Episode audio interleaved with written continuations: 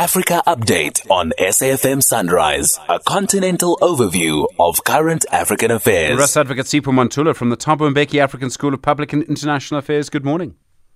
Steve Ovo, Fresh Money and Jumbo Africa to our listeners. Egypt, uh, uh, Egypt's largest liberal opposition party, they won't nominate a candidate for the presidential elections. Stephen, we are talking of Hisham Kassem, who is one of the candidates. He was found guilty for slandering and verbally assaulting a, a, police officer.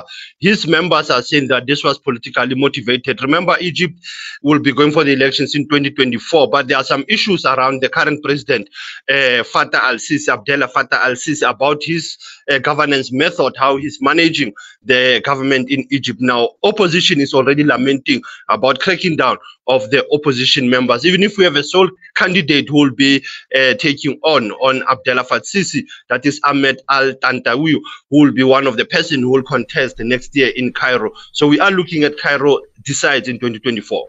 And then in Liberia, the opposition leader there, Joseph Boakai, he's launched his campaign.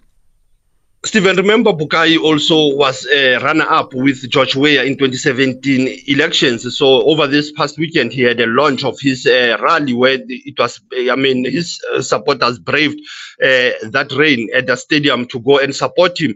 Uh, next month is elections in uh, that country of George Weah in West Africa. So we will be focusing on West Africa as well with the uh, elections coming now. As you can see that they are even contesting, they are still raising that George Weah never lived to his expectations. And then in the DRC, members of civil society there, they're calling on someone to contest for the presidency in the DRC.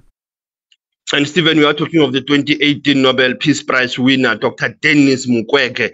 Uh, they went to his hospital yesterday in the eastern part of DRC, Bukavu, to say that we are here to give you money to go and um, contest this presidency. Remember that DRC go for election in three months. So they've given money because the 8th of next month, it will be the closing of registered candidates for the presidential elections in the DRC. He has been critical actually of Felix Tshisekedi's government on many issues like the war in the eastern DRC. He has been raising it clearly. And there are issues that their political climate is very tense in the DRC towards the elections in December 2023. And then in Zimbabwe, the President Emmerson Mnangagwa, his cabinet appointment, something stirring in the military. This sounds um, worrying. And you know that is becoming for the vice president office. Constantino Chiwenga is not happy, Stephen, because one of his personal doctors, who was his deputy health minister, has been removed. Also, Dr. John uh, has been removed there. And there are worries that he has appointed people who are close to him. And others are saying, the military source saying, Chiwenga is not happy actually uh, with this appointment of some of the people who are very close to President Mnangagwa. This gives uh, Zimbabwe 2028 elections a tough time that there will be an internal battle between Constantino Chiwenga and President Emmerson Dambudzo Mnangagwa. And then in our archives, you're taking us back to the 19th of September 1983. It's almost 40 years, Stephen, a political activist, a chairperson of the South African Communist Party, Dr. Yusuf Mohamed Dadoo, uh, dies on this day after lapsed into a coma. Others are saying that the ANC also had a special memorial for him briefly that was led by O.R. Tambo.